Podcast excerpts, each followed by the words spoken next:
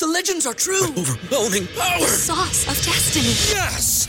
The most legendary sauce has arrived as McDonald's transforms into the anime world of WickDonald's. The greatest flavors unite in all new savory chili McDonald's sauce to make your 10-piece Wick Nuggets, fries, and Sprite ultra powerful. Unlock manga comics with every meal and sit down for a new anime short every week only at WickDonald's. Ba-da-ba-ba-ba, go! At participating in McDonald's for a limited time while supplies last. What's so special about Hero Bread's soft, fluffy, and delicious breads, buns, and tortillas? Hero Bread serves up 0 to 1 grams of net carbs, 5 to 11 grams of protein, and high fiber in every delicious serving. Made with natural ingredients, Hero Bread supports gut health, promotes weight management, and helps maintain blood sugar. Hero also drops other limited edition ultra low net carb goodies like rich, flaky croissants and buttery brioche slider rolls. Head to hero.co to shop today.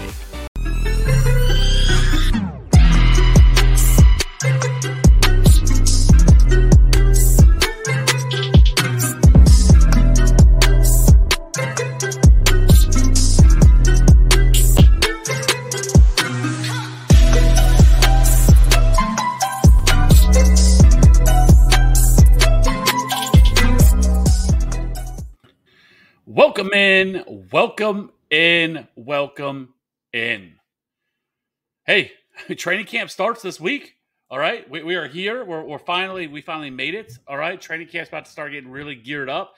You know, rookies are going to start reporting this week for a lot of teams, and then we're going to get the you know the vets. They're going to start showing up next week, and so you know we finally made it. Right, we're actually going to get some actionable news. You know, some stuff that's going on at training camp. You know, start to you know get get a better idea of what's happening. You know, around the league and how things might might shake out, and then we're going to start getting some preseason games. I mean, we're like only what like two weeks, maybe two and a half weeks away from the the Hall of Fame game. So we're going to finally have some NFL football. Even though it's preseason, I really don't care. I'm still going to get excited about it. So, uh, you know, tonight we're going to talk about some of our favorite sleepers. We also have a lot of good stuff going on on the YouTube with a lot of profiles coming out pretty much every single day. So I'm excited about that.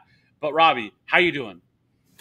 Brother, I am ready to talk about some sleepers. We do have some news as well. You know, you, you said that, hey, there's going to be a lot of news coming up. We're going to see people in action, things happening. Well, man, there was a little bit of a Twitter drama out there with a uh, one running back coming off injury, a couple other news pieces that we want to make sure people know about. So there's news trickling out, and it's only going to keep coming as we get closer to training camp. Hell yeah. De- most definitely. You know, the best time of the year where we, we start to get all the Twitter blurbs, the, the, you know, the NBC Sports Edge blurbs that start mm-hmm. dropping, you know, about all these players. And, you know, we start to overreact to something. And then preseason happens and one player makes this crazy play. And then, you know, he shoots up draft boards, you know, happens every year. You know, love to see it, I guess. But, uh, you know, we're not that far away. NFL season is right around the corner. So, you know, it was a long off season, but – regardless of that, like you said, you know, there, there, was some news this week, right? And Walito, appreciate you. Sleeper Tuesday. Yes, two weeks till preseason. Absolutely. NFL DFS finally almost here. Actually, me and Maddie were, have been talking about, you know, when we're going to fire up the, the DFS DJ Nation pod that's been lying dormant since, uh, you know, I think like Super Bowl week or something like that. So, uh, you know, DFS is coming back hard and heavy. So we have some NFL news to talk about. You know, we got old rap sheet, which listen, anybody who follows rap sheet, you should know. Okay, Rap Sheet is uh, wrong a lot, a lot when it comes to NFL news, and he got uh, blasted on uh, Twitter this week uh, by J.K. Dobbins after he tweeted that uh, you know Rap Sheet said something about like he was going to be out for he could possibly miss Week One, and then J.K. just came right at him. Though he, it was kind of contradictory because he said he might not go on the pup, but you know he said his rehab is going well, and um, so I don't know uh, what to truly expect from that from that tweet, but it sounds like uh, you know it is uh, going uh, well for him. So I have concerns with J.K. Dobbins. I don't know how you feel about him. Like I don't feel great about drafting him this year, though he isn't you know being drafted like I think he's going like 21st or 22nd overall uh, among running backs right now, which is roughly in the 40s, I believe, is where his ADP lies. But I just like with everything coming out about him, like he doesn't sound like he's fully healthy, right? But this is kind of similar to Saquon Barkley last year, too, if you remember, right? There was some of this, like, oh, is he going to be ready? He might be ready. I don't know. And then he finally was able to make it back onto the field and he showed back up. And, you know, and then we know kind of how Saquon Barkley. Now this is a completely different situation and a completely different offense. But what are your, how are you feeling about J.K. Dobbins? Yeah, no, I do remember um, the the Saquon Barkley stuff because you and I were on completely opposite sides of that, right? Like I was more concerned than I think most people were. And I don't think he's going to be be right out the gates normal Saquon week one, week two, right? If we're having questions in the middle of August, and I know we're not quite there yet, but it sounds like we we will be here. Um, he said he might not be put on pup. He's going to be ready for week one. That's his according to J.K. Dobbins' tweet. That means he can be, you know, put on just hey, he's not going to play for part of the preseason, right? Shut him down for preseason, fire him up hey, in week one. But it takes a bit of time to just get back into the swing of things, right? And so, yeah, I definitely have him a little bit lower. He's actually going as running back 21 in ADP. I saw that uh, 49th overall. So that's at the back end of your fourth, early fifth round. And, and that's probably about right. You'd take Breece over him. I would be right there as well. And then you have Travis Etienne, Elijah Mitchell, AJ Dillon behind him. He's right there, probably in that group. I like Travis Etienne, so you could have a have a discussion there. But again, running backs coming off of major injuries, they don't come out of the gate strong. So that's something that has to be noted. Now, can he get back to his normal self, you know, week six, seven, eight, and on? Sure, but there, there's probably going to be a ramp up period, especially with the other options that they have there. I know no one loves Mike Davis, but he's a guy that they can give 12 carries to. They did it with Devonta Freeman. They did it with some of these other guys. They'll do it. He's not a guy that you're excited about, but they'll do it to make sure that Dobbins is ready long term. And so you've got Gus Edwards as well recovering, and, and Tyler Badie, your guy, right? Let's see if he can get some work in there. So they have other guys that they can give the rock to. Um, so yeah, I'm a little bit lower on J.K. Dobbins.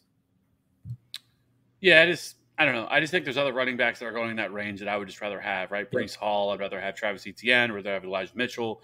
There's, you know, if I'm going to go running back there in that range, just there's, there's other guys you can take. So let's just keep it moving here. We got some Saints news. Walito. Uh, we have some optimism that Michael Thomas will be cleared by early in training camp, and then we also have all positive for Jameis Winston. Jameis Winston and his recovery from ACL should be ready for Week One. That that one is not surprising, but Michael Thomas, no thanks. Uh, I've, I've made that pretty clear all offseason. I really don't want any part of Michael Thomas. If he burns me, burns me, but I really don't see him burning me. Um, so he's just been out of the league for two years, consider, continually hurt. So uh, yeah, I, am I'm, I'm out on that. Give me Chris Olave though. Love Chris Olave. I'd say that probably just hurts Chris Olave more than it. Like it's going to help Michael Thomas, obviously. Like if we see him out there and he's looking healthy and he's cutting, everything looks fine with the ankle like he's going to be in the con- consideration for flex. And right now, I don't I don't think he's currently he's either going right at flex level or right below right below that. But I, will probably have him pop right above uh, Chris Olave, even though as we knew pre-draft season, like I'm the Chris Olave guy. But Michael Thomas being there will suppress that that excitement that you have for Chris Olave. So it's just going to make it a little bit murkier a situation. But I, am in on both of them. I'm in on Jameis Winston. If we were doing some quarterback sleepers, he'd be number one on the list. Uh, yeah, I, I still would want uh, Chris Olave. um, I, I really love Chris Olave this year, and I, I are you trying I, to take this is this is a big change for you, Kev, because you were not a Chris Olave guy. You thought he was boring, right? He couldn't do anything after the catch. Robbie had to defend him. You're you're you're taking that mantle from me. I feel like. I just I just love the spot. I love the situation that he's in, right? And uh, I think he has a pretty clear path to targets. And I think among a lot of the rookie wide receivers we have this year, like he's in the best spot, right?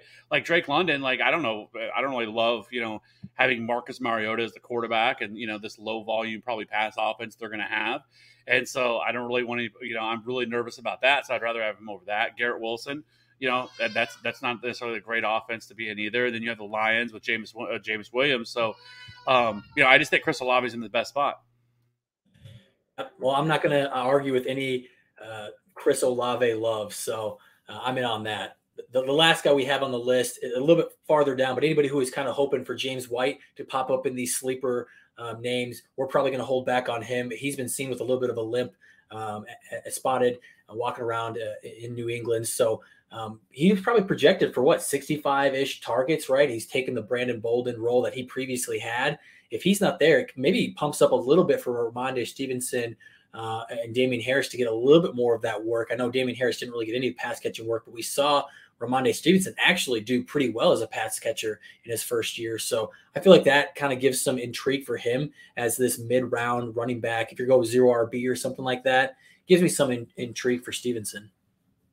I like Stevenson as well. I just I I just it's just the offense, you know. And, murky, and, and what are they going to do with these running backs again? It, it's always frustrating, but I think Rhamondre Stevenson is the best running back they have in the backfield right now. So, uh, you know, the, you know, Pierre Strong is obviously also there as well, but that's probably what will happen, right? It's always the old adage: take the take the running back in the New England backfield that's going the latest, and he's going to be the one that succeeds. And so maybe that's Pierre Strong this year. Um, so yeah, I don't know, like I you know, it is what it is. I know we see James White missed most of last year, and so I, I think, like I said, I think Rhamondre Stevenson is the guy that I would target. I want, want no part of Damien Harris um, yep. whatsoever. So, yep. um, other than that, you know, some other news we had was coaches not happy with Leonard Fournette weighing 260 pounds at mandatory minicamp not good there with that. And then we also have some, uh, you know, some reports, which I, I, believe this already. Albert O and Greg Dulcich were going to be competing for, uh, you know, the starting job in camp. I think that's something that not a lot of people have talked about. Is a lot of people have loved Albert O this off, but nobody's really factored in Greg Dulcich, who he's not a blocking tight end. Like he is a true, just uh, you know, you know, um, just a true uh, receiving tight end, right? He's not a guy you're going to go in there and ask to block, be an inline blocker or anything like that. So I think that could pose a threat to Albert O. I love Albert O, but you know Greg Dulcich could end up uh, kind of ruining that party um, there. So that's kind of the news that we have. I think the ones that that's, that's the most important, anyways, that we have right now. Um, so. Uh, real, real quick before we real quick before we, we go on to the sleepers why everybody came here are you worried at all because i know these uh, these reports come out and some people will move Leonard Fournette down. They're like, oh, he didn't come into shape. He got a, his contract. He's not as invested, right? Like, are you worried at all? Or, or, is this one of those pieces of news where you're like, hey, I'm going to buy the dip as he starts to sink. Maybe I can get him in the mid third or the late third, right? If I'm uh, a back end pick. Are you moving Fournette at all? No, I'm not all that concerned with it. I mean, they had. I mean, he's had month, uh, at least a, a, month or two to to get to get his uh, weight under control. Um, you know, he is an older running back. I think there is some, you know, there, there's always the concern there with with injury, which, you know, who knows? We may we may uh, allude to another running back that's in this backfield that, uh, you know, has some interest here uh, for me. But no, I'm I'm not overly concerned with it. You know, I, I think it's one of those things that I don't think we should be paying all that much attention to. Yeah, I'm, I'm with you there. So, uh, you know, chat holding strong once again tonight. You know, Gator fan, what's up? Hey guys, how's it going? Aqua, where do you see CMC going? He's going to go number two, number two, number three at overall, uh, pretty easily, I think. Did you see? Did you see where he went in Rachina's draft here? So, so I, I, can see that, right? Because there's the camp that people don't want any part of him because of injuries, right? Yeah. That he's kind of burned in the last couple of years, yeah. and the thing is with this is like the injuries haven't really been the same. It's not like he's continually getting like soft tissue injuries, you know, and and you know, or a hamstring issue or something like that that's continually that's getting him. So I'm not as concerned with it. But when, he, when the dude's been on the field, he's been absolutely dynamic, and you know just drops 30 fantasy points per game performances. Right? We haven't seen any decline in his performance whatsoever. It's really just been injury based. And to be fair, I don't really understand how the Panthers have really handled a lot of this stuff with him over the last couple of years. I'm kind of low key looking forward to Matt Rhule being gone. To be honest. Yeah, man, Matt Rhule, the the hotness only a couple years ago is kind of like, what are we doing? Why do we keep making these mistakes. I feel like he's one of the hottest seats as we enter the 2022 season. So I'm with you there. Yeah, and I mean, I think CMC is going to be a guy who, and he's going to kind of range in terms of you know what kind of draft you're in and what people look about him. But if, man, if you can get him at seven, I am doing backflips because I have no problem with taking him at one if people want to take him at number one. We've talked yeah. about the Jonathan Taylor thing, uh, you know, a couple of times, and we're not really going to get into it now, but like I, you know, people are just we just lock button in certain running backs at number one every year. It's always the guy who finished number one the year prior, and you know what? It, has been since 2001 that we've had a repeat performance of an uh, over the overall RB one, finishing it in year two. So I, you know, not that I think that John Taylor's going to fall off, but it wouldn't be crazy if he finishes like RB six, RB seven this year. Like there's definitely a range of possibility where that could happen, and not that that would be necessarily a bad pick, but it's obviously not going to pay off the, the running back that you took. So, right. um, yeah. Anyways, let's just go ahead and you know I think uh, time uh, get into it. Uh, Gator fan got some good news today on his home league. Kind of glad you stayed. It's a good thing that you did. Uh, it's now 12 teams instead of 14. Commissioner increased the bench spots from five to seven. Good to see that. Happy to see that. Good for you, Gator fan. So Robbie, why don't you start us off? Hit us with your first sleeper. Yeah, this is a guy we talked about on a different video. I think we were talking about undervalued uh, guys as we came into the offseason. And now we're here kind of maybe in the middle of the offseason, right before training camp starts. And he's still kind of sitting here past our 120 mark, right? 120th overall was our cutoff. So in a standard 12 team league, this is the end of your 10th round. Players that should be available as you start that 11th round. That was uh, roughly our, our cutoff for what we classify as sleepers, right? Guys that are not going in your single digit rounds. And the guy for me is a name that we know. So he's not exactly a sleeper, but he's a name that people are sleeping on because they're not taking him early enough for my taste. And that's Isaiah Spiller. This is a guy that I think should be more in that Alexander Mattison, uh, Rhamondre Stevenson kind of area as a handcuff that has some standalone value. Uh, Isaiah Spiller, for anybody who doesn't know this rookie coming in for the Chargers, he was a day three pick, but it was a really a, a, better prospect on film. What really knocked him down into day three, and this is early day three, round four, um, was the speed score, the combine testing. But early day four doesn't really bother me. We've seen, you know, Michael Carter go there and he had some run. Early day four is kind of like your old round three, right? People are just starting to draft running backs a little bit later. So I'm not worried too much about the day three capital when it's early round four. Um, but yeah, Spiller's a really productive back for, for Texas A&M on the ground with 5.5 yards per carry in the SEC, which is just fine. But then also through the air, he had 20 receptions all three seasons there for A&M. So he kind of does both things, right? And I know Austin Ekeler is going to be that main pass catching back, but you love to see that as just a, a boost for your PPR leagues. And, and, now he's going, you know, at the end of the 10th, uh, start of the 11th round. And, and like I said, he should be in with these other handcuffs because one, he has standalone value because – uh, there was 140 running back carries that didn't go to Austin Ekeler, right? They went to Joshua Kelley and Justin Jackson and and your guy Larry Rountree, right? Like they're all over the place looking for somebody who's actually talented. And now I think they finally have that guy. So if he gets 115, 120 of those 140 available uh, other uh, carries, he's going to be a fantastic standalone guy for some flex weeks if you really get into bye week trouble, something like that. And then if anything happens to Austin Ekeler, this is a top five offense. He's shown he can pass catch. He's already, you know, shown he's he's a decent runner from from a tough SEC conference. So I really think this guy should be going a lot higher. What say you? I agree, and I think he's going to be somebody that I'm interested to see how his ADP rises in August, right? Because I think he's going to rise. I could see him getting up into like the eighth, ninth round, somewhere right around there. Um, in drafts. But yes, I, I, definitely agree. I think that I want pieces from this this Chargers offense, and you know, if something were to happen, is uh, Austin Ekeler. Like I feel like there's a lot of really good kind of like handcuff type backs this year, right? And just because of the because so many of the rookies have been depressed this year, the rookie running backs. I mean, only having one right now going inside the top five rounds. I mean, even uh, even uh, Ken Walker is going in like the eighth, ninth round. Like he is not seeing that that jump right now. So unless something happens to Rashad Penny in training camp or something like that, like he's probably going to stay right there. And so most of all these running backs are, you know, later round picks. And so the rookie running back this year, you know, hasn't really taken off. It's really just the one guy. So I think there's quite, excuse me, there's quite a few options here to talk about. And I, I have another one, and that is Rachaad White, who, you know, uh, that comment that we just had up, uh, that's really funny. Shannon Sharpe called him Leonard Baguette. That is hilarious. But uh, if you look at uh, Leonard Fournette, I mean, Leonard Fournette is not a model of uh, of of somebody staying healthy. He's never played a full season ever in his entire career. Uh, he played 13 in 2017, eight games in 2018, then 15, 13, and 14.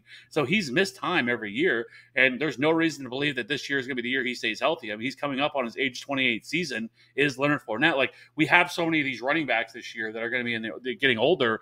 And while a lot of people love Leonard Fournette, I think you know taking shots on Rachaad White is definitely something that we should be looking to do because he kind of uh, you know, he is definitely a workhorse type back, six foot two fourteen. He is an older player, mm-hmm. twenty three years old, but you know his best comparable is David Johnson, and he does really compare very favorably to him because he is an excellent pass catcher out of the backfield and somebody that really kind of took off, you know, his final years at, at uh, his final year at Arizona State.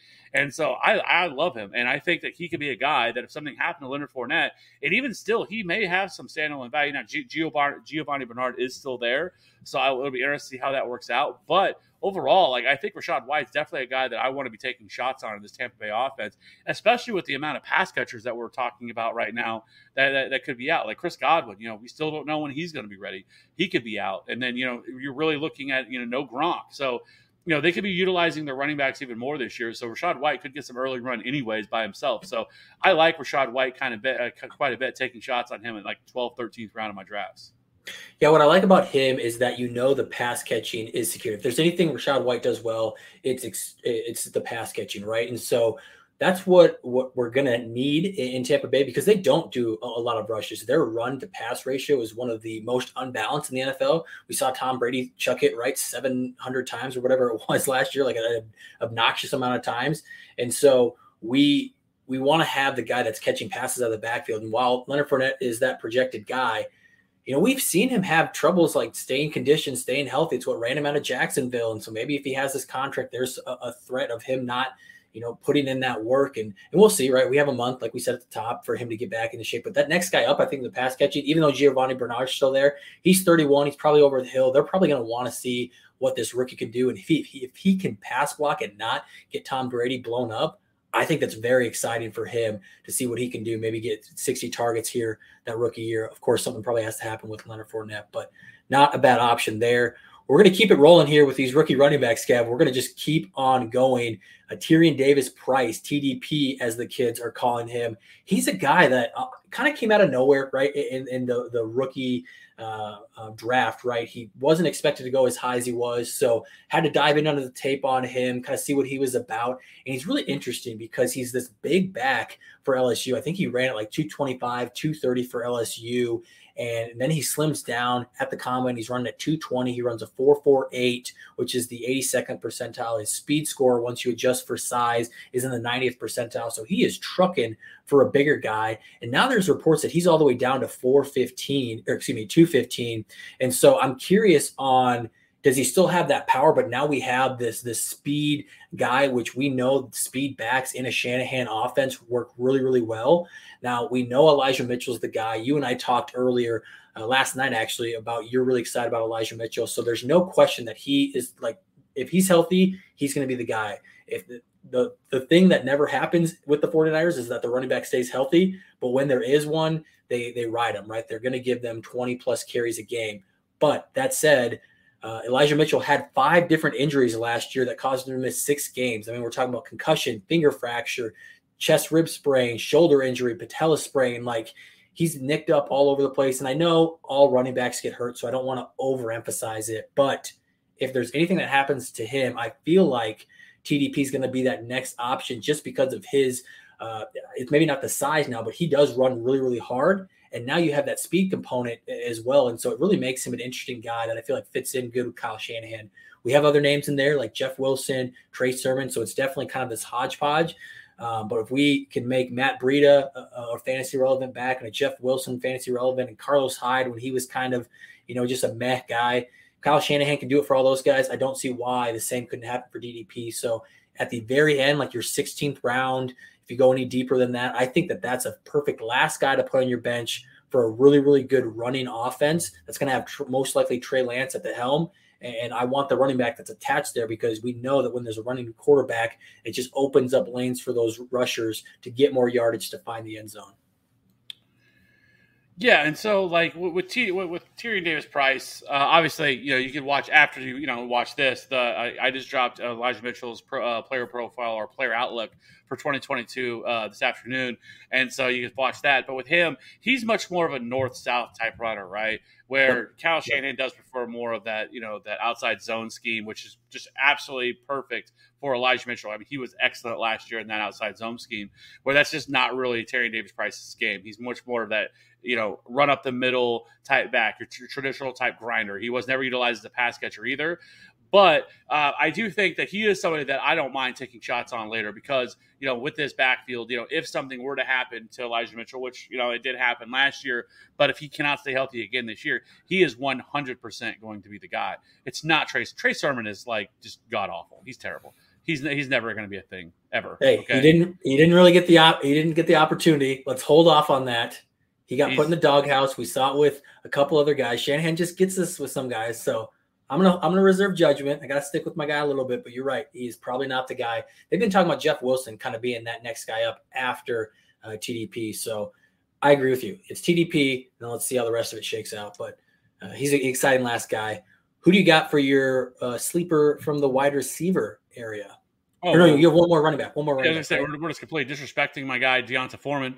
So I, Oh. you know, again, it's, uh, talking about another guy that that uh, he you know he does he's not going to really carry any standalone value, but I do think for Christian McCaffrey, if something were to happen to Christian McCaffrey again, I think people are going to naturally flow to Chuba Hubbard because he was kind of the guy that did it last year. But uh, you know, they went out and they signed D'Onta Foreman, and I think he would 100% step right in to being the starting running back uh, uh, for this team if something were to happen to Christian McCaffrey. You know, and he was pretty he was pretty good last year. I mean, he wasn't you know uh, you know a league winner or anything like that, but he was certainly usable as a flex. But he was also kind of splitting touches in that backfield with a couple other running backs. But uh, we saw some pretty big games from him last year. Uh, you know, he had a 19.2, 15.5, 14.2. This is a guy that, that came off Achilles uh, tear, was pretty much kind of out of the league for a few years. But, uh, you know, I think this is kind of an interesting uh, guy to have on your bench. Or if something were to happen to Christian McCaffrey, that when everybody's going to be running out to add Chuba Hubbard, I would go out and add D'Onta Foreman because I think he would be the guy. Ch- Chuba Hubbard proved last year he can't do it. Chuba Hubbard was terrible. That's why at the end of the year that they pretty much went into a full-on committee at the end of the year because Chuba Hubbard just wasn't getting it done. And so I think D'Onta Foreman would end up being the guy. Uh, you know, so he is somebody that I, I that I am keeping a very close eye on. Somebody that I kind of have interest in. Listen, I, I don't love taking shots on these type of guys like in my draft, like when I'm drafting, because they're because they're pretty much just dead dead pieces on your bench, right? Because there's absolutely they they if they don't have any sort of shot to being able to get getting on the field and having some sort of relevancy, because he's not overtaking. I mean, D'Onta Foreman is not overtaking Christian McCaffrey, right? So it's going to take an injury to Christian McCaffrey before D'Onta Foreman ever becomes relevant. But these are just the guys that I would want to keep in the back of my mind if an injury were to happen. Who am I going to run out and add? And I, it wouldn't be Chuba Hubbard; it would be D'Onta Foreman.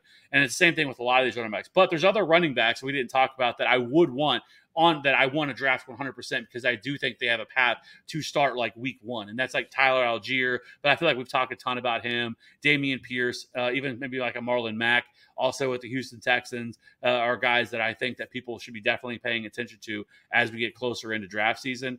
Uh, because I think those guys, and even maybe like a Ronald Jones, who really isn't getting the buzz, you know, who could end up being the guy in Kansas City as well. But those would be the guys that I that I would be wanting to draft that have some sort of standalone value that, that could carve out themselves a significant role, where some of these other guys just don't. It, it's going to take an injury for it to really to occur. So one more name to add to that. Uh, thoughts on Gus Edwards? If he looks like he's going to be participating in training camp, we haven't heard as much buzz on him. But if we're worried about J.K. Dobbins at all, Gus looks like he's coming back healthy. Obviously, I think he's probably a better talent than than Mike Davis. Any interest in him, at least to start as kind of that handcuff, maybe some standalone value? I mean, yeah, I think you could. It's just like I, I, I like Gus Edwards, you know, old Gus Bus, right? Uh, you know, heading into last year, but then he he suffers a major injury as well. Yeah. You know, last year and missed all of last year, so it's kind of the same situation. Um, I would probably just stay away, uh, to be honest with you, because I mean, it was it was like musical chairs last year with this with this running back crew. Remember, I mean, it, it was Ty'Son Williams, you know, early in the year that we thought, and which was such a weird situation too, because like that first game that he played, like he looked really good, and like okay, okay, maybe maybe there is something here, and then no, that died pretty quickly. But it didn't really help that I, I believe what there was that uh, he I think he missed uh Missed the a- block. yeah and block and just got Lamar Jackson just Oh. absolutely annihilated, and, And so that'll yeah. that'll get you sat. That's that's the only reason Peyton Barber was in the league as long as he could because he didn't fumble and he could pass block. So that doesn't do anything for fantasy wise, but sometimes that's what gets him on the field.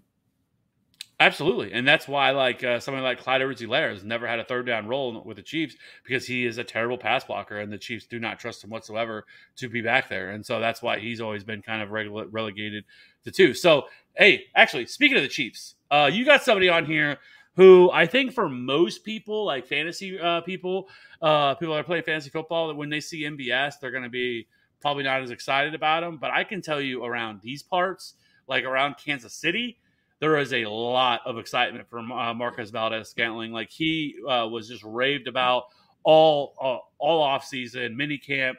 Um, he was a guy that they, that everybody's continually talked about as having really strong rapport. There's been a couple of guys that I really trust around here that I listen to in terms of Chiefs news, and a, a lot of them are picking Marquez Valdes-Scantling to lead this team in receiving yards among the wide receivers this year. That he could be a thousand yard receiver for them. So, speak on it. Yeah, man. I, I think what's exciting about him is he just fits the profile of this down the field explosive wide receiver. And those are the guys you're going to see a theme for most of my wide receivers. They're going to be down the field guys that score touchdowns that can make basically make your day in one play. Like that's that's the guys that I want to target in my later rounds. And, and MVS on a Chiefs offense that's thrown 39, 40 times per season over the last two seasons or per game uh, over the last two seasons. Those those are the type of shots I want to take. So MVS gets a three-year, thirty million dollar contract. He's the, the the guy, right? That's a better deal than Juju's one-year, ten million. Like the incentives are up to ten million. You like that? That we do know that there's an out for them with MVS's contract. They did it really well, but still, that's you'd rather have the, the trust in a three-year. And so if he flops, they can get out of it. But we have Juju coming in off the ACL. He's had a litany of other injuries, concussions, right? Like he doesn't have a clean bill of health, and we've seen him for multiple years other than that first, uh, that second year with Big Ben, we've always kind of been disappointed with Juju, right? Turned him into a slot, short yardage. Part of that's maybe Big Ben, but if we're going to get a guy that's going to get your 16 yards per catch, get you these down the field touchdowns, it's going to be MVS, right? He's averaging in his career um, 17 and a half yards per catch. He had 13 touchdowns on 123 receptions in his career. So that's fantastic.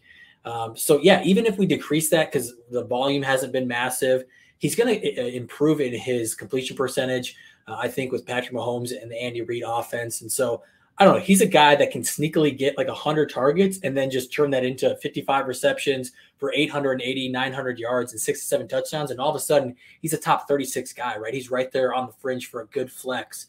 And this is a guy that you're getting all the way back at what wide receiver 54, overall 134. So you're not looking at him until round 12 he's way back there, and he definitely has it in his capability to be a flex consideration. And so, if you're looking at the, the end of your drafts, I think he needs to be a guy that you're focused on.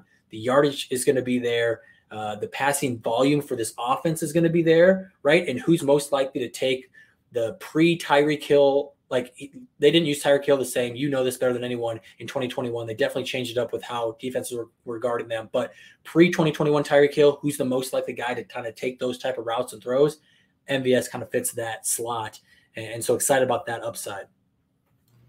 Yeah, there's been a lot of talk with him too that, that he's not just going to be a deep threat guy. That they're going to use him, uh, you know, in a number of different ways. That he's going to run a more, uh, you know, full route tree than just you know typical go routes and stuff like that. So I, it's going to be interesting to see how this this wide receiver corps shakes out this year. Um, I expect you're going to hear a lot of Sky Moore hype as well. Um, you know, in training camp because I think they're going to do a lot to try to get him going, to get him, you know, um, to get him to learn this playbook and understand, you know, the, this Andy Reid complex offense that he's going to be uh, put into. So um, I'm just not.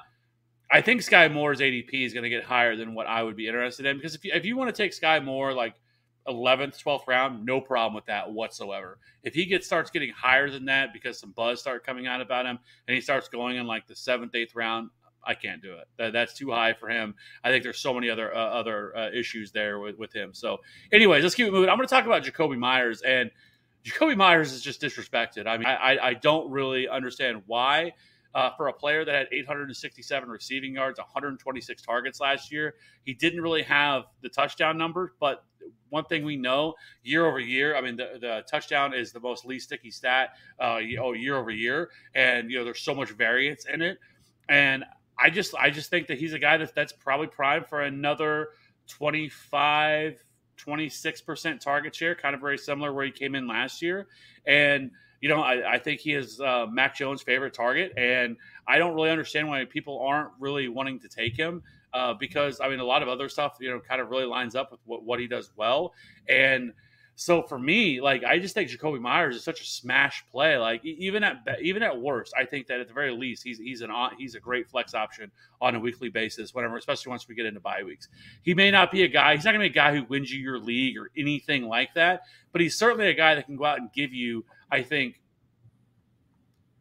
I mean, I think he, I think a thousand yards and six touchdowns this year is in the range of possibilities for him. I mean, he wasn't far off that last year. I think you see a little bit of a bump in touchdowns. It was kind of a weird thing last year for him that he just continually, and I know the whole team like celebrated once he finally got into the end zone after it happened because I just felt like it was never going to happen that he was going to find the end zone, but he finally was able to do so. And like I said, I think you see Mac Jones take another step forward this year, year two in this offense, and then I think you see Jakobi Myers do the same. I mean, he's kind of gotten better each of the last two seasons he's been in the league. So I like Jakobi Myers quite a bit, and I just you know if, if he's going to continue to go where he's going right now, and right around uh, what was it, wide receiver.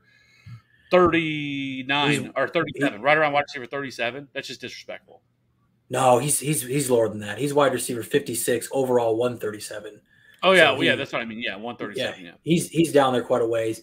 And, and Kev, the, the one I don't, I don't think you can really knock any sleeper, right? Because we're at the end of the drafts. Take who you want to take, right? The one problem I have is is you'll see it in, in my philosophy with these guys. I want touchdown threats and I want down the field explosive play guys. And those are the two things that are missing with Jakobi Myers, right? He is, at least this last year, he was a, a short yak, uh, uh, A dot guy, um, 10.4 yards per, per reception. He had 126 targets, and you're like, dang, he can turn that into some use. He has 83 receptions. That's fantastic. He could turn that into some yardage. 866 yards, right? He's not even breaking 900 yards on 83 receptions. And then the touchdowns, right? You talked about we were waiting and waiting, waiting for that touchdown. He got two on 126 targets, and he didn't have any in his previous two years. So on 168 receptions, he has two touchdowns. He's definitely not a red zone guy, a high touchdown guy. So again, we can't hit hate too much on, on sleepers because it's like who do you want in this area? But like it doesn't feel like he hits those upsides that you want for a wide receiver, right? Well, he was. I mean, if you go back to the year prior to 2020, he was. I mean, he was actually 13th in market share of the air yards, you know, among all wide receivers, uh, you know, in 2020. Um, so, I mean, he was a guy, and his uh, what was his average or his um, yards per reception was higher.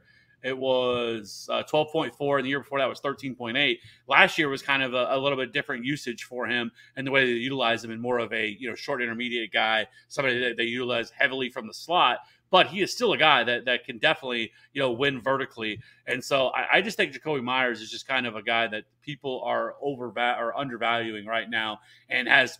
I mean, he was already a wide receiver 35 last year. I mean, he was a top 36 wide receiver last year, but he's not being valued like that at all. And they did nothing to, to, to this this wide receiver room over the offseason. They Parker? added what Tyquan Thornton. Thornton Parker?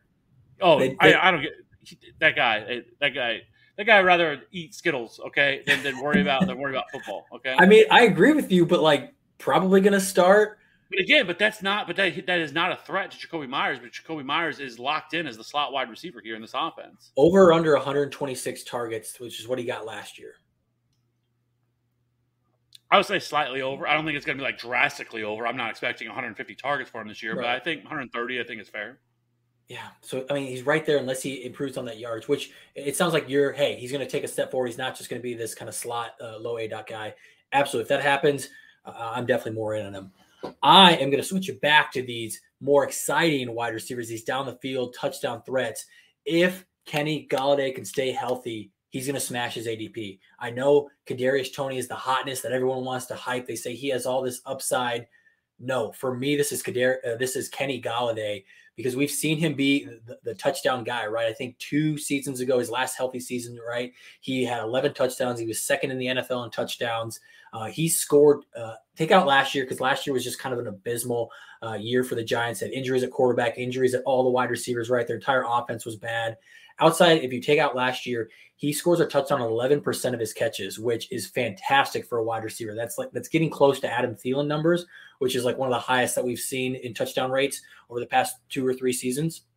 And so now, if we take uh, an upgrade from Joe Judge, Jason Garrett to Brian Daboll, Ken Dorsey, and we like that this line is improving, who who can be that main beneficiary in the passing game? I think it's Kenny Golladay, right? We get back to the 15 and a half yards per reception that he had. Um, we get back to him scoring touchdowns. Maybe he doesn't, it's not 11% rate, but even at 8, 9% rate where he's getting seven if he gets 110 targets, like that's a really good season where he's going to be right there at the flex and he's going as wide receiver 57 overall 138 right around Jakobi Myers and MVS we've been talking about. Like in my mind he has that alpha personality and that alpha uh, build for wide receiver that we want to see. And so if Daniel Jones can take a little bit of a step forward and work on that deep pass and that accuracy man I get that there's injury concern here. I, I, I understand it but that's already well baked into the price and then some if he stays healthy, man, he's crushing this ADP. Yeah, it shouldn't take much, right? Because I don't think there's like a clear like roadblock for him to be able to reach that, right? I think it's kind of a wide open system. I mean, really, even guys like Sterling Shepard, right, who is injured himself right now, but I mean, Sterling Shepard, when healthy, has always been a producer. But like none of the wide receivers from this offense are are being are being um, drafted high at all. Like you can take a shot on all of them. Kadarius Toney, I know you're not a Kadarius Toney guy, but you know, but you know, Kadarius Toney uh, Kenny Golladay. Like there's a lot of wide receivers here. Uh, you know that I think that could one of them could at least prevail as kind of being at least at the very least maybe like a low end wide receiver three or wide receiver four flex option type play. So I don't mind taking shots on Kenny Golladay, um, especially at cost, but I would rather have Jakobi Myers. But um, anyways, let's. I want to keep it moving. Let's talk about Josh Palmer. And listen, I want I want off or I want pieces of this Chargers offense. We talked about with Spiller. I'm going to talk about it again with Josh Palmer. We're talking about an aging 30 year old uh, Kenny or uh, Keenan, uh, Keenan Allen, and Keenan Allen uh, efficiency has dropped every single year over the last four years. And we've, we've started to see more and more a little bit of a decline from him. And, you know, we could see an even bigger one this year. And I think it's possible, you know, not that I think that Josh Palmer is going to take over for Keenan Allen. It's just not going to happen. But if something were to happen, like an injury, he has suffered some injuries in his career, something like that, it's wheels up absolutely for Josh Palmer, who would be the number two wide receiver here in this offense. And you know, we kind of saw him last year, kind of, uh, you know, kind of, you know, kind of take off a little bit over in the second half. Uh, three of his last five games, he scored double digit fantasy points as well. And so, you know, I want wide receivers that are te- tethered to great quarterbacks, and this is one. This is one of them being, you know, already the number three wide receiver. He's got to be a guy who's got to get targets. I could see kind of like a Van Jefferson, you know, while while everybody's healthy, where he's going to have some weeks. He'll have some spike weeks. Maybe you don't really ever know when to play him, you know, in terms of. But if something were to happen, you know, to one of these other wide receivers, Mike Williams or Keenan Allen, that he could really take a big bump in target share. And so I like I like uh, taking shots on Josh Palmer because of that. Uh, he's already going to have some standalone value because, like I said, he's going to be the number three wide receiver in this offense.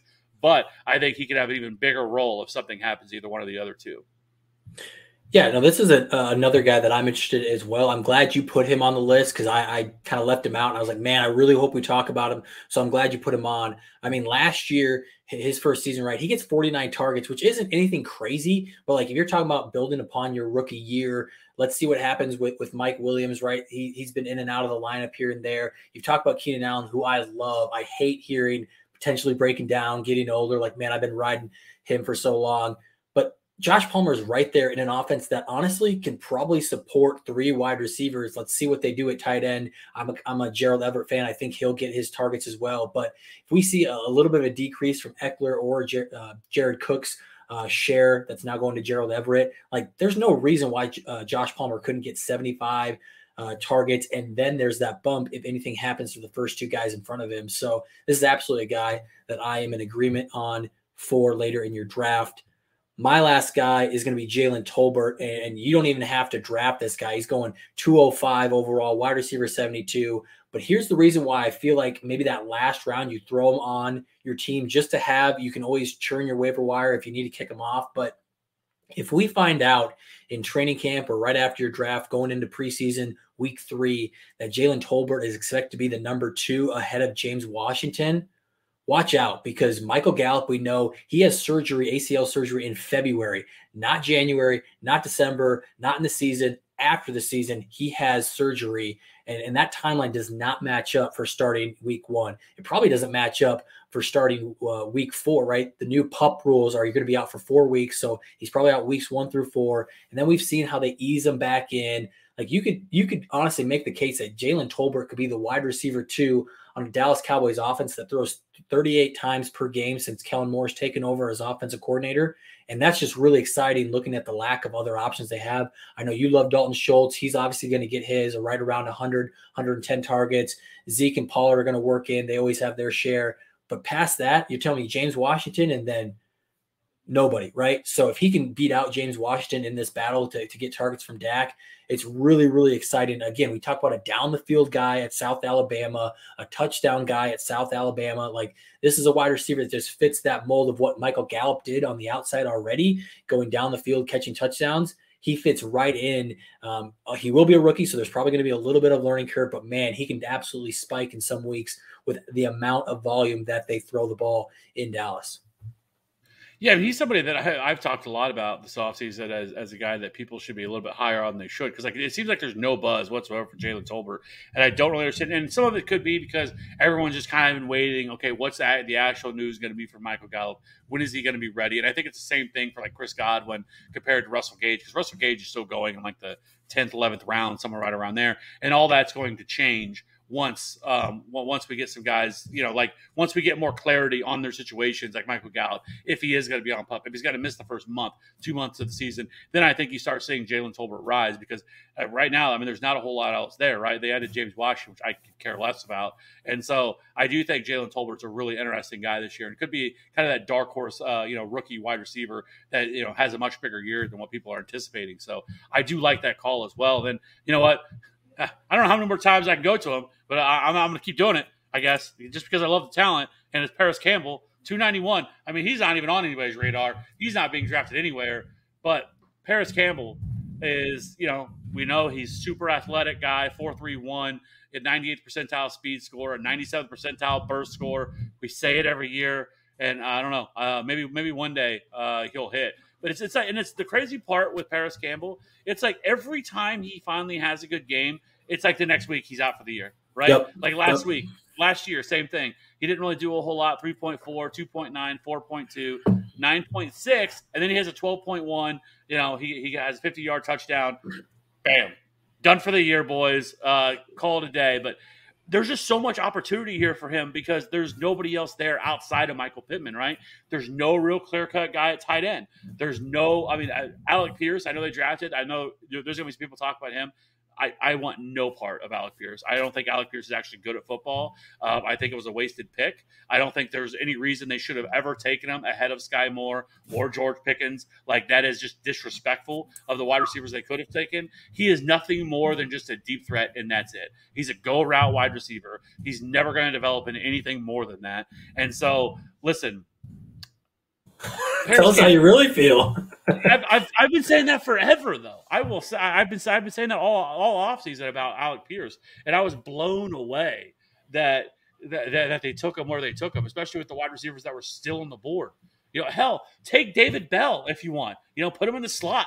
You know, whatever. Uh, like, it, there's just so many other options they could have took, and they took Alec fucking Pierce. So listen, but that's why we love Michael Pittman this year too, because it is absolute wheels up because there's nobody else there. And who knows? Maybe they sign Julio Jones. That's one that we. I mean, I know I'm switching gears here a little bit, but we have not heard nothing about Julio Jones and like signing anywhere. There's been some like rumors, like speculation of where he could sign. But I mean, you would think that he would be on a team right now with, with training camp getting ready to go. You know, not that he's a, a guy that like needs training camp, but you would think that he would have been signed by now. Yeah, yeah, I, I, I don't care where Julio goes. Uh, you know, if it's if it's like a a Packers situation, he's going to get some buzz. If it's you know the Colts, like you said, he'll get some buzz. But I, I don't think it's going to mess with the guys that I'm excited about. I mean, we've got Quentin here talking about Pittman going to Pittman going to eat.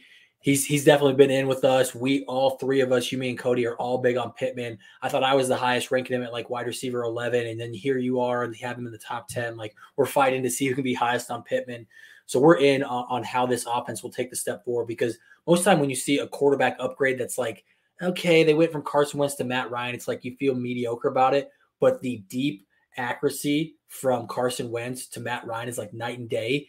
Matt Ryan is, is consistent like a top eight deep uh, ball completion percentage guy, and, and, Carson Wentz always has been out top, outside like the top twenty ish, and so I think that's a big piece for Michael Pittman, and and so yeah, I think that's interesting for for that offense we got to get to our guy Tomb King here because he's asking us about the Saints. And I know we hit at the top with some uh, of our thoughts with, okay, it looks like Michael uh, Thomas is going to be healthy um, coming into the training camp. It looks like Jameis Winston's going to be all systems go. So he's curious about this offense and he asked specifically about Michael Thomas Kamara. So maybe Kev, start with Kamara because we have the up in the air.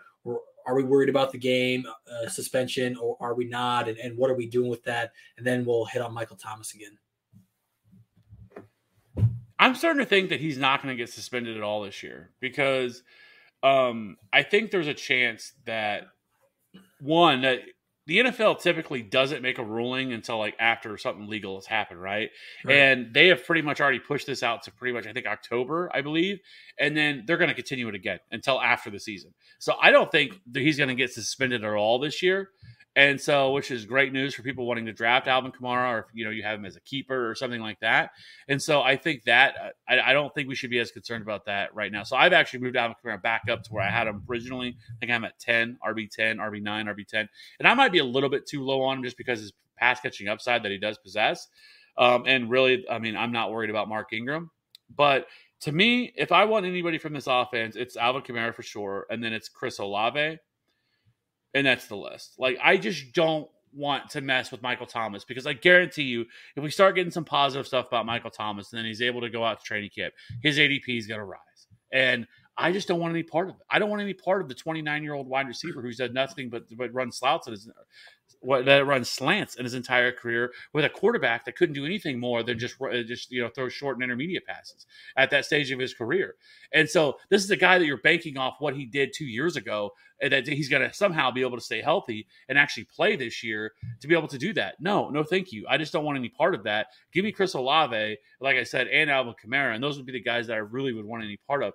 Like you know, I liked Marquez Callaway, but I, I, just don't think that's probably at least this year. It's not something I'm, I'm, really all that concerned about. Maybe you could pick him up if he does start to take off. He flashed some last year.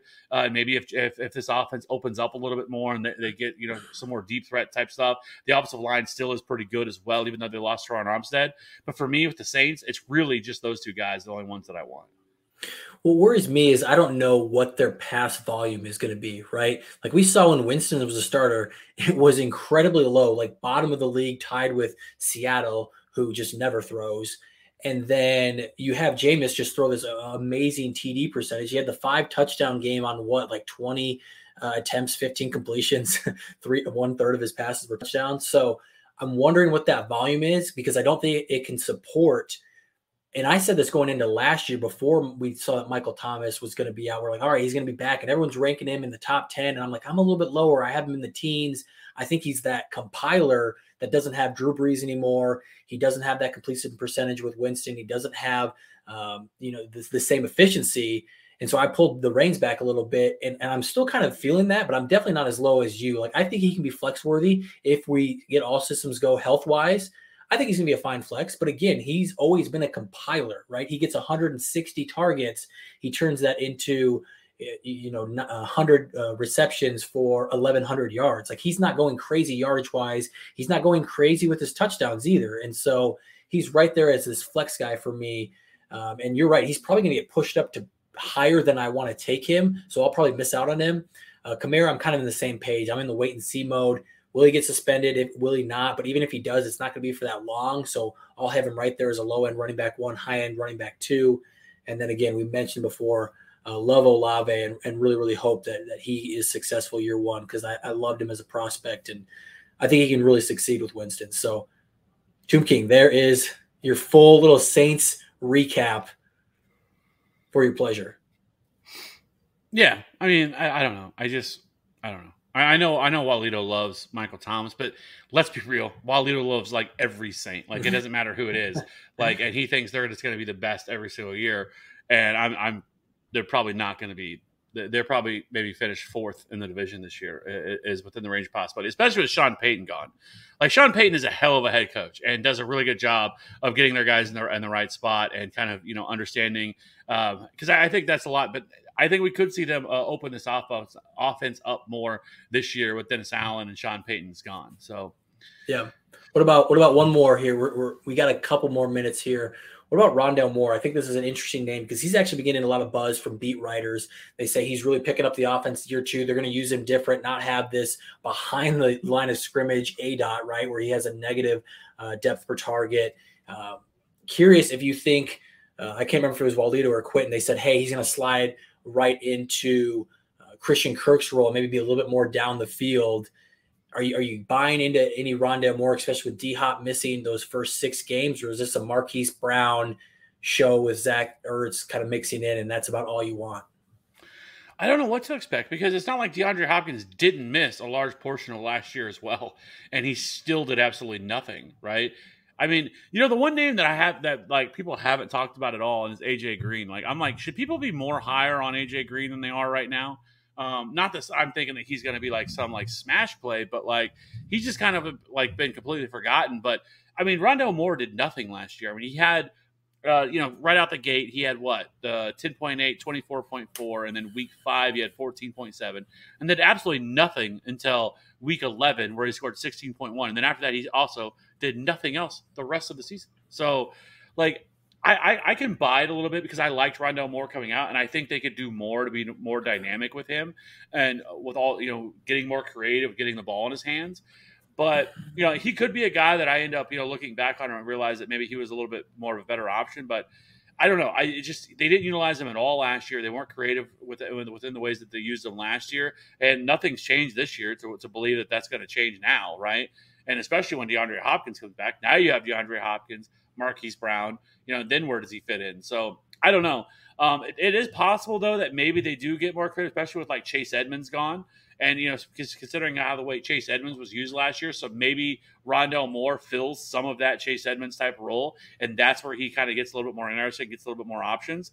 And so, you know, I don't mind taking shots on him because it was what his ADP is. Like his ADP isn't anything to really be all that concerned about. Uh, you know, at, at, you, where you can easily take shots on him if he doesn't work, then you just move on from him.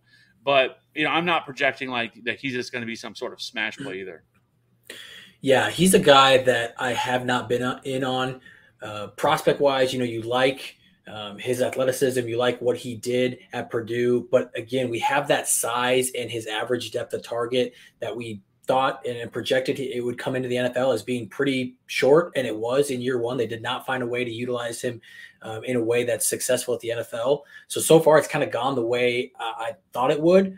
But I'm interested to see if it shifts because I think he has the talent if you can figure out a way to use him instead of just all these swing passes and the short slants. Like if you can find a way to get him to push down the field because he has the speed. I, am hopeful. I'm rooting for the guy because I think he's a hell of a talent. It's just I don't know if Cliff Kingsbury utilizes him the way he should be. With Chase Edmonds gone, I really like that point because can he kind of be that third down back. I don't. If, if you're just sending him out on a swing, you're not expecting to pass block anyways. With how mobile Kyler is, like why can't he be that guy? That he's just that that guy that is out there for the dumps, and maybe that's still the problem is that he's not getting any yardage for it. But uh, yeah, he's a guy that I'm out on, but I'm cautiously like trying to find a way to like him. Yeah, and that's kind of where, where you know I don't know. We'll, we'll see on that. Um, some other names that I did want to mention that we did, we haven't really mentioned. I think Darrell Henderson is definitely a name, but I feel like mm. he's pretty obvious, right? Like if Cam Akers doesn't it doesn't take off, if Cam Akers gets hurt again, like Darrell Henderson is absolutely the guy there in that backfield. I know they drafted Kyren Williams, but I'm not really all that concerned with him. I think it would be uh, Henderson who really took over and, and would be the lead back once again. So he's certainly a guy that I think people should have on the radar.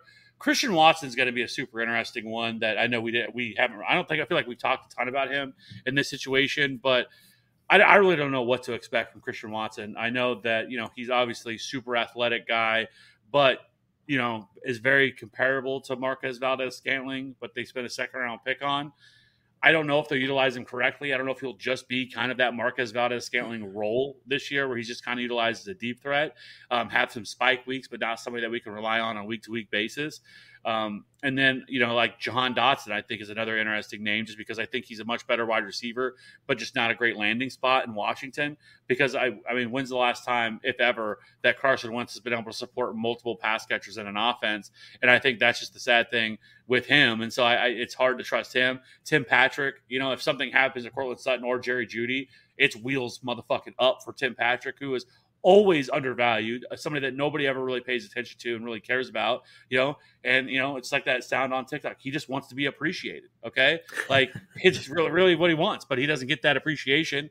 And so Tim Patrick is certainly a name that I think people should be, you know, paying attention to. Maybe it's like a 14, 16 team league type of league to really be looking at somebody like Tim Patrick, but even like a KJ Hamler who's coming off an injury in his own right. A lot of there's been a lot of speculation about him and how well he has looked, you know, so far. And then you have guys like K, uh, KJ Osborn, but I also think Ihmir Smith-Marsette is also an interesting name uh, for that in that room because honestly, I think this is going to be an offense that's going to be top, probably top ten, definitely, but maybe even top five in pass attempts this year. Obviously, Justin Jefferson is the man there, and that that you know, and Irv Smith and old ass Adam Thielen.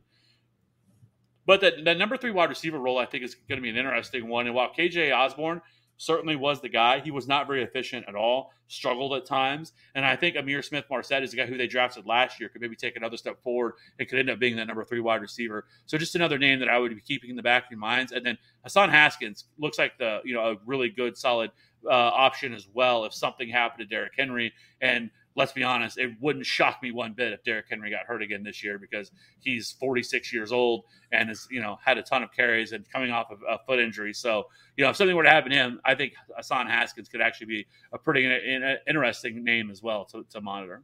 Yeah, a running back turns 26 and, and Kev they're they're out in Kev's book. They're they're they're 35. They're, they're, they're done. Okay. Listen, any running back that gets that once they get once they get up to that point, I'm like, yep, I'm out, I'm done, uh, because I mean, look at all the running backs we've seen over the years, though, that have just completely fallen apart. You know, you know, once they hit that age. I mean, Todd Gurley, good example, right? Went from different, different story, just though. to fall, just to falling off the cliff. Different story there. Like there, there's a condition with the knees in that situation. I think that I think here's the one thing, and I've had this discussion on some dynasty podcasts because obviously you're looking at the longevity of these guys that are top 10 ish right now, but will they fall off? Right, Dalvin Cook, Christian McCaffrey, um, name all those guys from the 2017 class, right? they're all getting to that age where you're worried if are they going to fall off or not. I don't think we've had a class that's that good in a long time, right? We had the 2014 class of like Bishop Sankey and, and like nobody, right? There was there was a horrible class there. Uh, 2013, I can't remember who it was, but like we had two or three classes where there was like nobody, and so we've had this gap where we haven't allowed running backs to get that old because we haven't had that good of running backs, and so I'm on the opposite side of the fence where I think at least three of these guys will produce into age 28, 29, and maybe even age 30 season because we have seen it before going back to Matt Forte and some of those good running backs in the late 2010 or the, the, the late 2000s, early 2010s.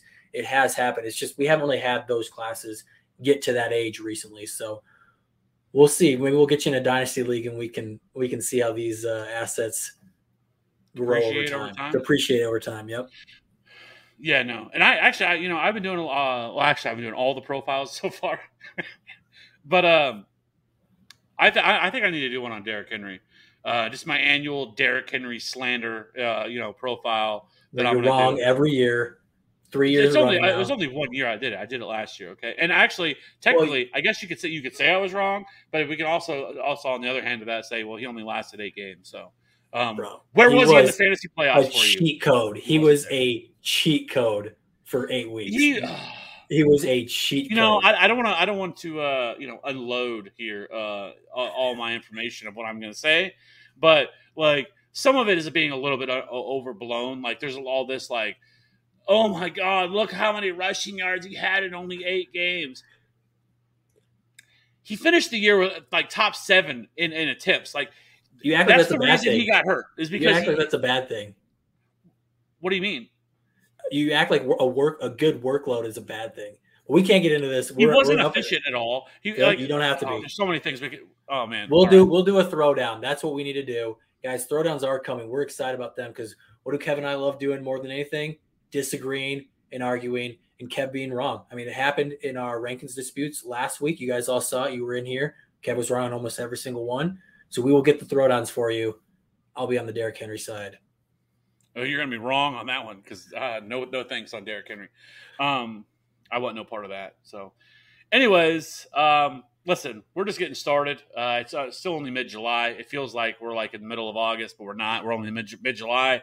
So once August gets here, that's when training or that's when you know training camp is in full swing. That's when preseason games are getting ready to start firing up, and that's really when drafts will start to kick off over the next couple of weeks. And once we get into August, so uh, we're excited about that. We're going to start ramping up even more live streams, more live shows, so we can start getting more questions. And we'd like to start, you know, you guys have drafts coming up, maybe you know have some conversations about a, a, your specific draft that you're in, you know, or you know, because every league is different. You know, not everybody's in just a cookie cutter PPR, ESPN league or Yahoo league. You know, so people have some other uh, other other things that are going on with their leagues and different types, or you know, an auction strategy. Uh, you know, Robby's the auction guy around here. I am a big keeper league guy. That's my favorite way to play fantasy football is a keeper league. So any keeper league questions, I'm definitely love. Every time we get uh, keeper questions on our YouTube channel, and every time I see them, I, I get excited to answer them because I love keeper league uh, so much. So we're gonna be doing all that, and or you can jump into our absolutely free Discord. Um, you know, for, if you are new here, jump into the Discord, absolutely free. Link in the description um, of every one of our videos. It's in there, absolutely free to join.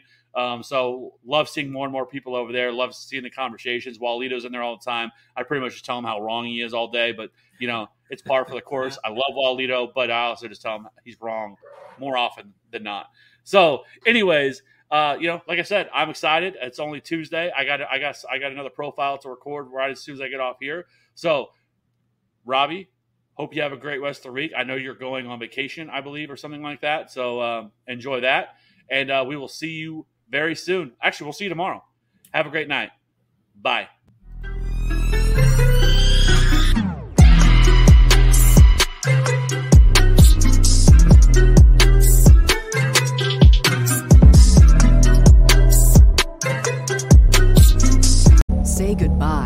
Your credit card rewards. Greedy corporate mega stores, led by Walmart and Target, are pushing for a law in Congress to take away your hard earned cash back and travel points to line their pockets. The Durbin Marshall credit card bill would enact harmful credit card routing mandates that would end credit card rewards as we know it. If you love your credit card rewards, tell your lawmakers hands off my rewards. Tell them to oppose the Durbin Marshall credit card bill.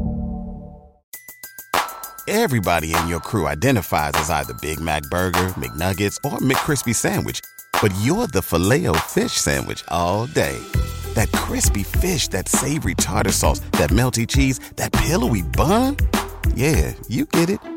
Every time. And if you love the Filet-O-Fish, right now you can catch two of the classics you love for just $6. Limited time only. Price and participation may vary. Cannot be combined with any other offer. Single item at regular price. Ba da ba ba ba.